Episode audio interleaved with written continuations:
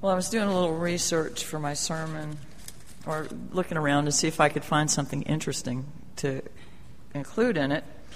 On the internet, you know, looking for an interesting little factoid or something, and I was looking for the ways that water acts.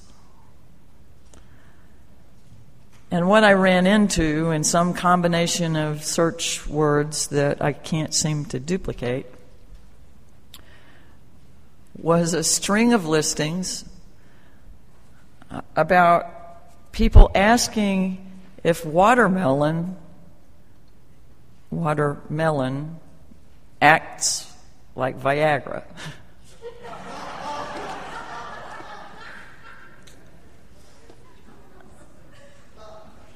Before you run out and try to find out the answer to that, it seems that the answer is no but that it does maybe affect people's libido. Anyway, I was. The internet, like water, can sometimes go to lower places. but not humans, right? Um, I was delighted, of course, with the brief rain we had that blessed my yard earlier this week, but I knew it was coming even though there was not a cloud in the sky and the ants, I mean, and, and, and it was over 100 degrees, because I had remarked several days ahead of time that rain must be coming because it was the only explanation I could come up with for the fact that in my yard, ants had dug a trench that looked like someone had drug a, a sharp stick through dirt, you know, so that it piles dirt up on both sides of the groove. They had dug this trench and built levees on both sides of it. I mean, ants travel all over my yard, and they don't usually build levees. So,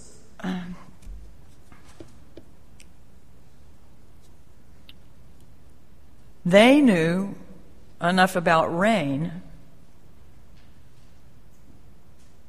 Well, not only did they know enough about nature to know that it was going to rain, but they knew enough about rain to know how to build that so that the rain worked for them. I went out there the next day, or after the rain, and the raindrops had formed a roof with that dirt. The tunnel was still there. The ants were moving through it, but somehow, not it wasn't a solid roof, but the places that the the water had hit it had formed a roof over their tunnel. I'm, that was impressive to me. now I just have to think that their little building skills and miniature highways are things that we knew a lot more about just as people.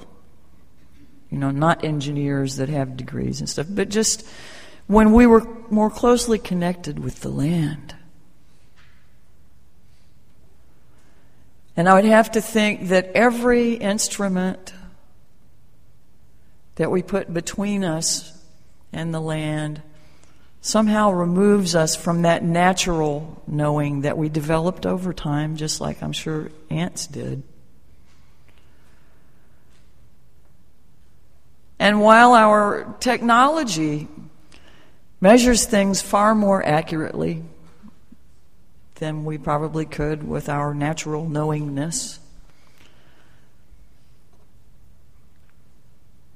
I think we've lost something in the distance.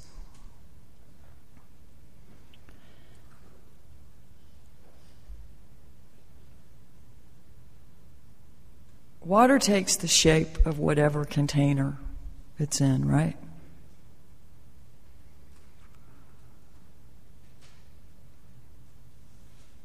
We have a whole lot to do with what our containers are.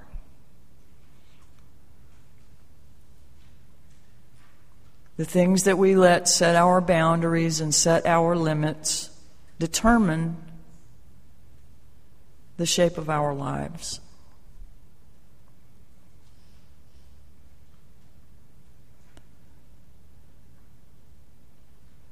Like water, a single drop may put a roof over an ant highway,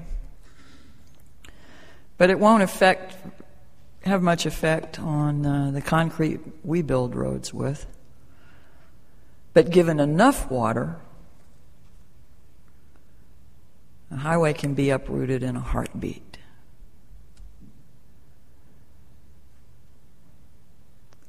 There are a lot of things that we need to do alone. There are a lot of things that we need to learn about ourselves, our own private Atlantic and Pacific oceans. But there are also things about ourselves that we can't know without being in relationship, and there are things that we can't do without community.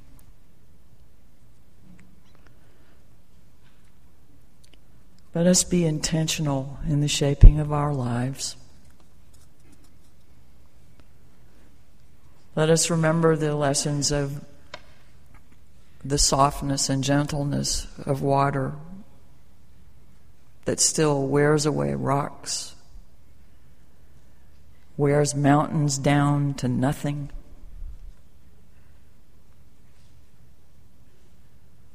It doesn't have to strive. It just has to be water and act like water acts.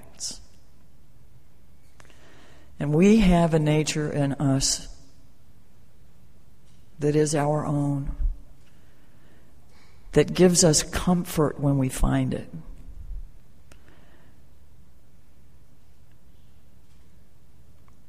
And the closer we stay in touch with that natural part of ourselves, the more comfortable we'll be in our containers. Hmm?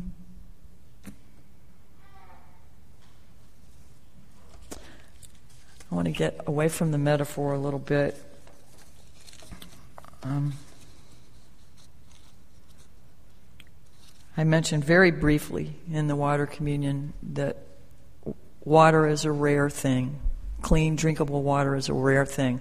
The UN estimates that within the next 50 years, that one and a half billion, and it's with a B, billion people that don't have access to clean drinking water will double to 3 billion people.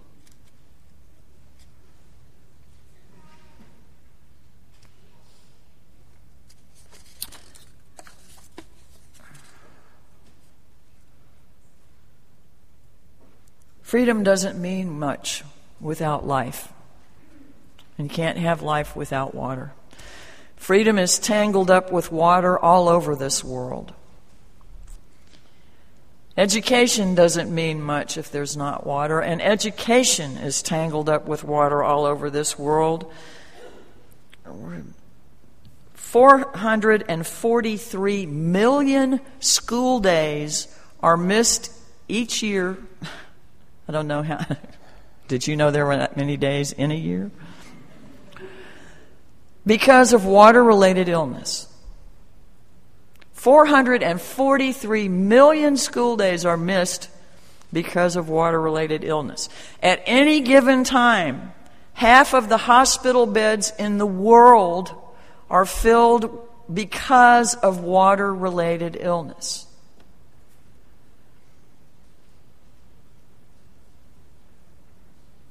And it's not likely to get better unless there are strong champions. Our city, our parish, our state is needing strong champions. And I'm thinking we're a good choice. The people that stand to benefit by things staying the way they are are not going to let things change easily and it would not be an easy fight.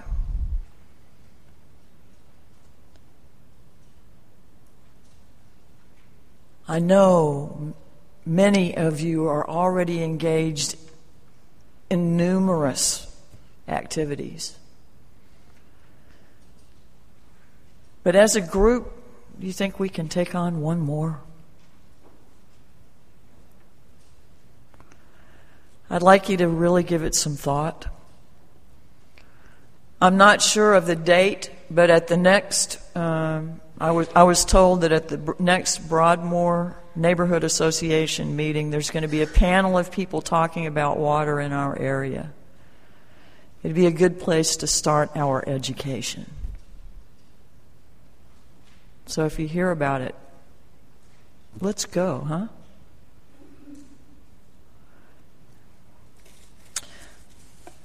From Siddhartha by Hermann Hesse.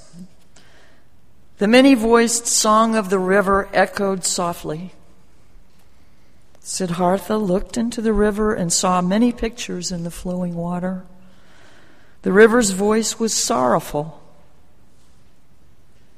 It sang with yearning and sadness, flowing towards its goal. Siddhartha was now listening intently to this song of a thousand voices.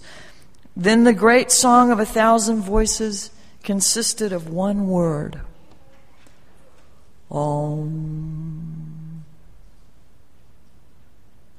Perfection. From that hour, Siddhartha ceased to fight against his destiny. Thoreau wrote, who hears the rippling of rivers will not utterly despair of anything. May we also listen to the river's songs that guide us and guide our way.